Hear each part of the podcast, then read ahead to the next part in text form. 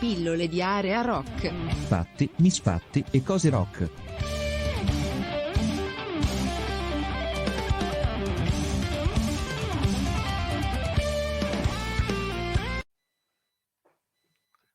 Registrazione iniziata, perfetto. Allora, ciao Valerio. Siamo Ciao, insieme Raffaele. a Valerio Donofrio, eh, autore di un paio di libri, ma eh, appassionato di musica rock da, da tantissimi anni, diciamo, dai. Eh, Mhm, sì. quindi eh, ci siamo. Innanzitutto, benvenuti eh, a questa anche nuova esperienza. Eh, bene, eh, Valerio, eh, un nuovo libro, lo facciamo vedere, vediamo un attimo se riusciamo a farlo vedere, non si vede, credo.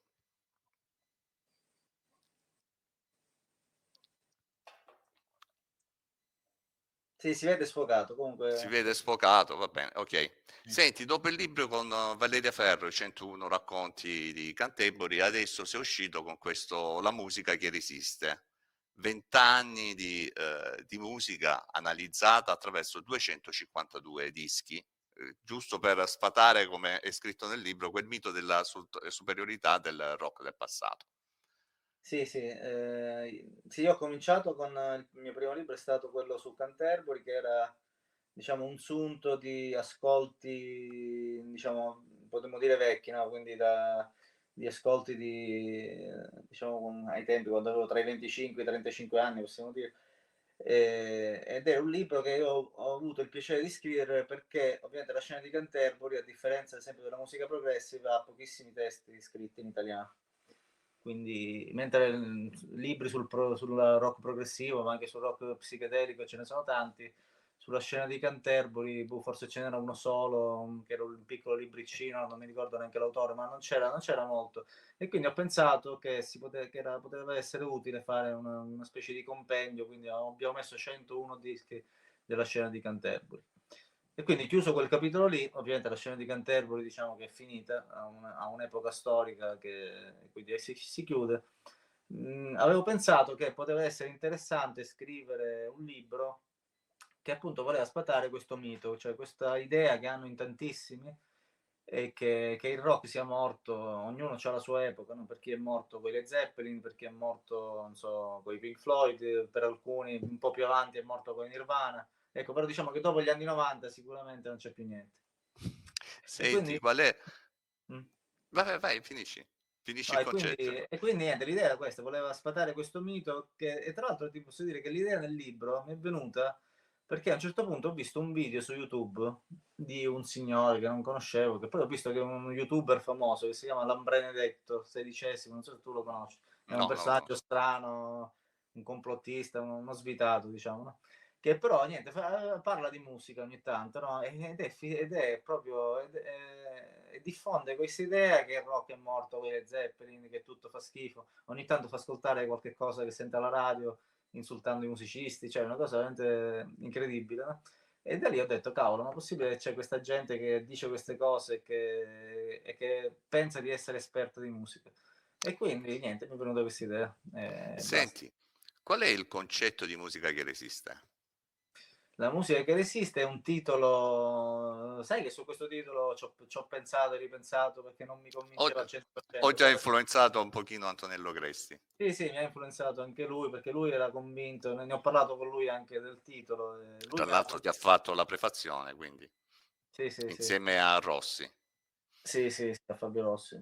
Eh, no, insieme a Fabio Rossi poi c'è la postfazione di Fabrizio Testa che è il musicista del Lungaddio e poi Mm. c'è un grande capi- un lungo capitolo, un intermezzo di Vittorio Nisti che è un grandissimo musicista dei Dead Burger, che è un gruppo di rock sperimentale fiorentino, un grande gruppo. E niente, sì, la musica che resiste cosa voleva dire? Voleva dire la musica che resiste a questa, a questa di- potremmo dire, diffamazione preventiva cioè che il rock è morto e che quindi i giovani non possono essere in grado di fare musica come i, come i vecchi maestri. Quindi il padre è sicuramente più bravo del figlio, quindi il figlio è inutile, anche se ci prova, non può essere all'altezza del padre. E quindi la musica che resiste, io l'ho intesa che resiste a questa idea e che resiste anche alla, in certo senso alla, all'idea di musica come intrattenimento, come ascolto banale di una canzoncina magari orecchiabile, carina. Ecco, que- quindi res- bisogna resistere a questa idea preventiva di una inferiorità che è assoluta e anche all'idea insomma, della musica vista come intrattenimento, ecco, come, come passatempo così da, da ascoltare così, in mezzo alle cose serie. Tra le cose serie tu ti rilassi un po' ascoltando la musica. Ecco, questa idea è un'idea sbagliata secondo me che... e quindi bisogna resistere a questa idea. Sei partito con il post rock, scrivendo che si muove, è una musica che si muove tra anarchia e cinema. Non è sicuramente stata una scelta, anche perché ti conosco come grande appassionato di cinema. Sì, sì. Ma allora, il post rock eh, è, una, è un genere che amo particolarmente perché è un genere che nasce dal rock, diciamo, perché i musicisti che suonano post rock sono sempre un chitarrista, un bassista e un batterista poi magari ci possono essere anche due chitarre, poi a volte ci sono anche i violini, i violoncelli, però tendenzialmente è una band rock, quindi con i soliti musicisti rock, che però suonano in modo completamente diverso dal musici- dalla classica band rock, quindi ha un'influenza col blues molto minore. E quindi essendo che è una musica strumentale, perché spesso, ma non sempre, manca il cantante, essendo una musica strumentale ed essendo musica che ha un'idea anche quasi sinfonica, cioè potremmo dire di lunghezza, di quindi brani molto lunghi, molto impetuosi, che poi magari rallentano, poi accelerano. Quindi è una musica che è molto adatta per il cinema, come, come si può vedere sia con i Mogwai ad esempio, che con i Godspeed Black Emperor, che nel mio libro sono messi come gruppo principale di questo capitolo eh, perché vabbè, avendoli visti dal vivo, avendoli seguiti da sempre, insomma, mi hanno sempre dato emozioni che altre band non sono mai riuscite a darmi. Senti, secondo te, almeno per quello che si dice, il rock è morto? Visto che comunque c'è un ritorno sempre al passato, anche nei nuovi dischi delle cosiddette band emergenti, c'è tanta di quella influenza del rock anni 70, 70-90, diciamo, dai, prendiamo il ventennio. No, beh, allora, come, come ho cercato di far capire nel libro, il rock non può morire, cioè il rock è una, un tipo di musica che non muore, cioè nel senso che comincerà fin quando ci saranno giovani musicisti con idee, anche per carità, ovviamente riprendendo gli, gli ascolti, diciamo, dei dischi dei grandi classici, è chiaro che secondo me il rock non può morire mai, può cambiare, può evolversi, certamente fare sempre fare sempre una musica troppo derivativa e non è una cosa positiva. Il rock per non morire deve cambiare sempre. E secondo me se si ascoltano musicisti che cercano di cambiare, si capisce che il rock non muore, anzi cambia continuamente. Senti, disco dopo disco, uh, artista anche dopo artista, entri proprio nel cercare di sviscerare una sorta di, mh, mm, di sintonia che possa esserci tra l'artista e l'attualità. Ecco, uhm, che cosa significa questo? Sì, perché secondo me il vero musicista, il vero artista è quello che può interpretare anche l'attualità, ovviamente. Quindi, eh, ad esempio, mhmm, torniamo ai Godspeed di Black Emperor, no? sono un gruppo, è un, un gruppo fatto di tantissimi elementi, una musica strumentale, quindi diciamo che non ha dei testi con cui comunicare qualcosa, ma che ad esempio essendo un gruppo anarchico, un gruppo che ha comunque delle forti idee politiche anche sull'attualità e quindi è critico sul presente, diciamo un gruppo anticapitalista, anarchico, insomma, un gruppo che ha idee particolari, ecco, riesce a trasmetterle nonostante ovviamente sia una musica ad esempio senza testi.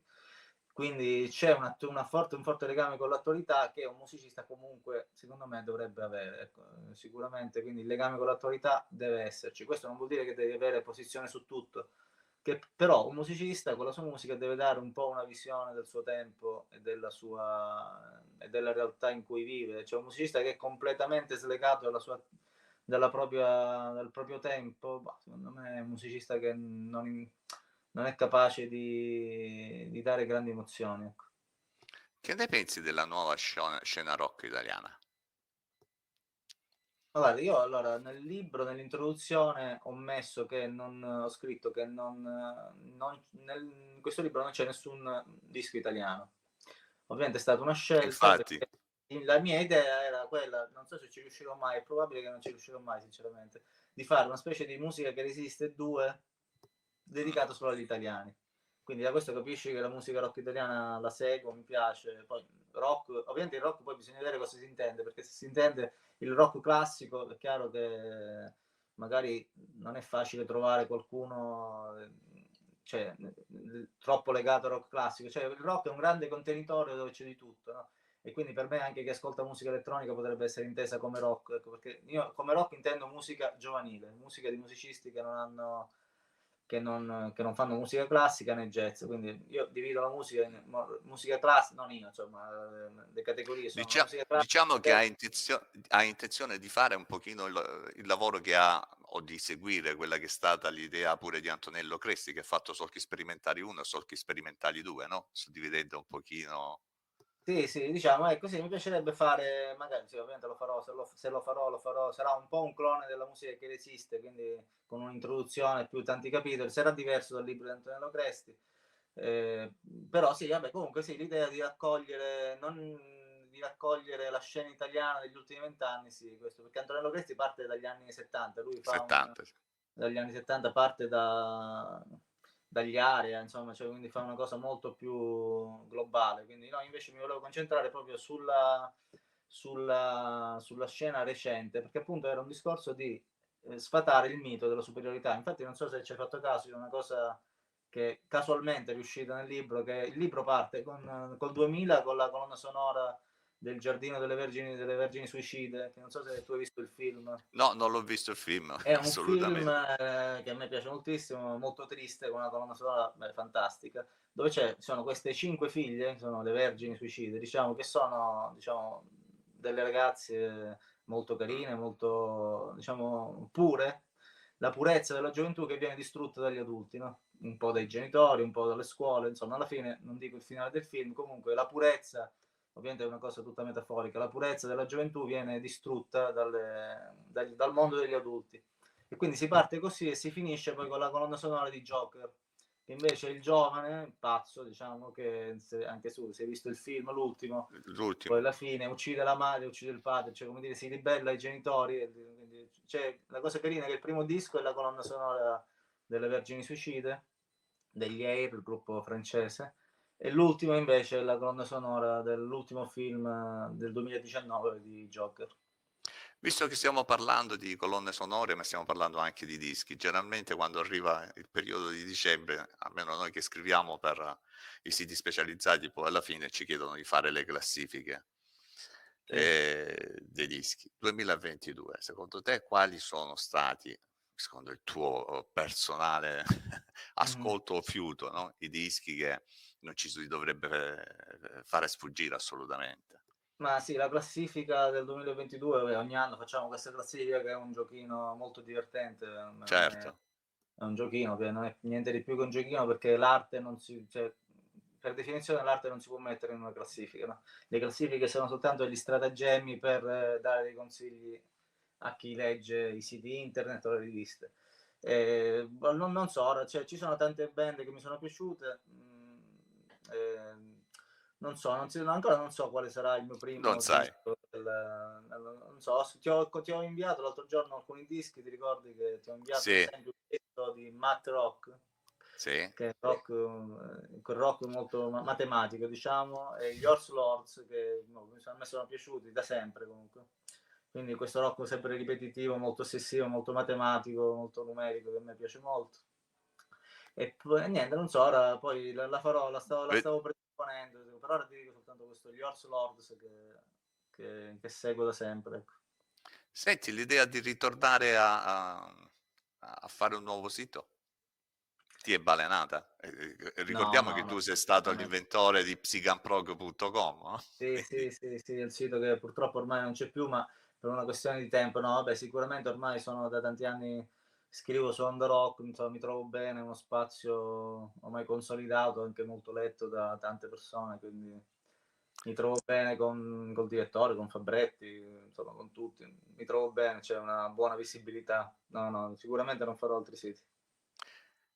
L'ultimo suggerimento che vorrei ci dessi, molto liberamente, almeno da un punto di vista di ascolto, da un punto di vista anche di letture chiaramente legate al mondo musicale, sì, sì oltre al tuo libro, che invitiamo sì, tutti sì. quanti a ah. leggere, ricordiamo La musica che resiste di Valerio Donofrio.